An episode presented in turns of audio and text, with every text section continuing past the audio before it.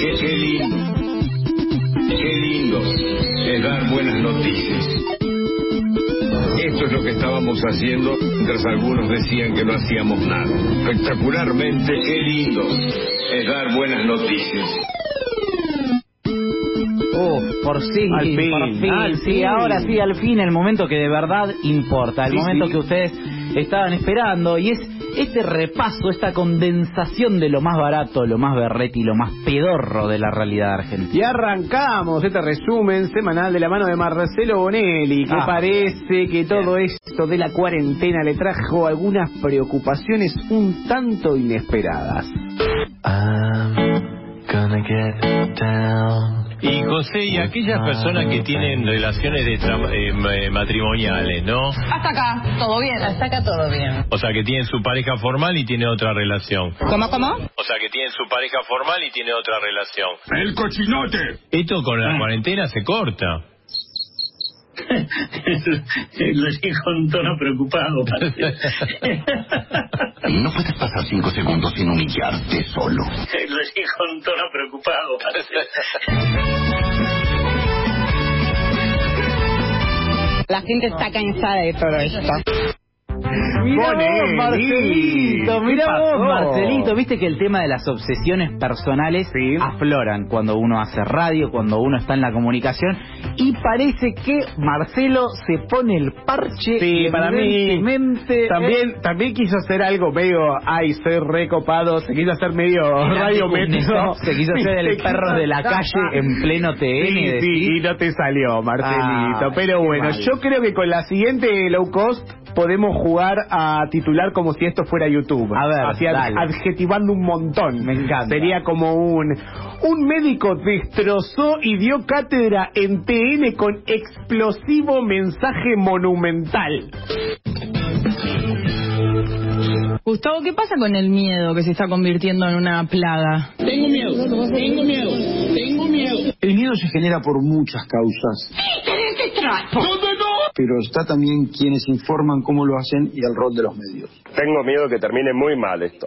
Hay medios que durante 24 horas no hacen otra cosa que mostrar y hablar de esto. Basta de cadenas nacionales.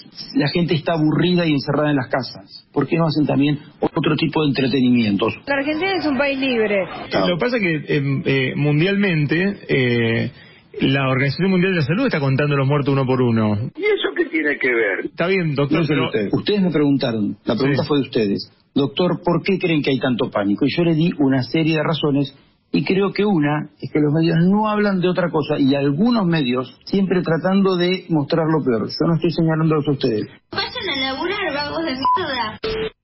Bueno, Gustavo Lopardo. Eh, yo no los estoy señalando a ustedes, pero si se hacen Sí. cargo, por algo es, Es que ¿no? fue así, Gustavo Lopardo, el ex infectólogo, y bueno, él dio esas razones, eh, no, no están en el corte, pero da unas razones antes y después terminé diciendo lo de los medios. Claro. Y los conductores de TN saltaron como leche hervida, ¿viste? ¿Por pero qué no, hay pero- tanto pánico? Y si, si le están dando manija a la gente La, OMS, eh, la Organización Mundial de la Salud cuenta los muertos. Y el tipo le dice, bueno, pero es el rol de la Organización claro. Mundial. Sí, sí. Pero bueno, para hacer todo lo contrario de lo que dijo el doctor recién, volvemos al coronavirus, damas y caballeros.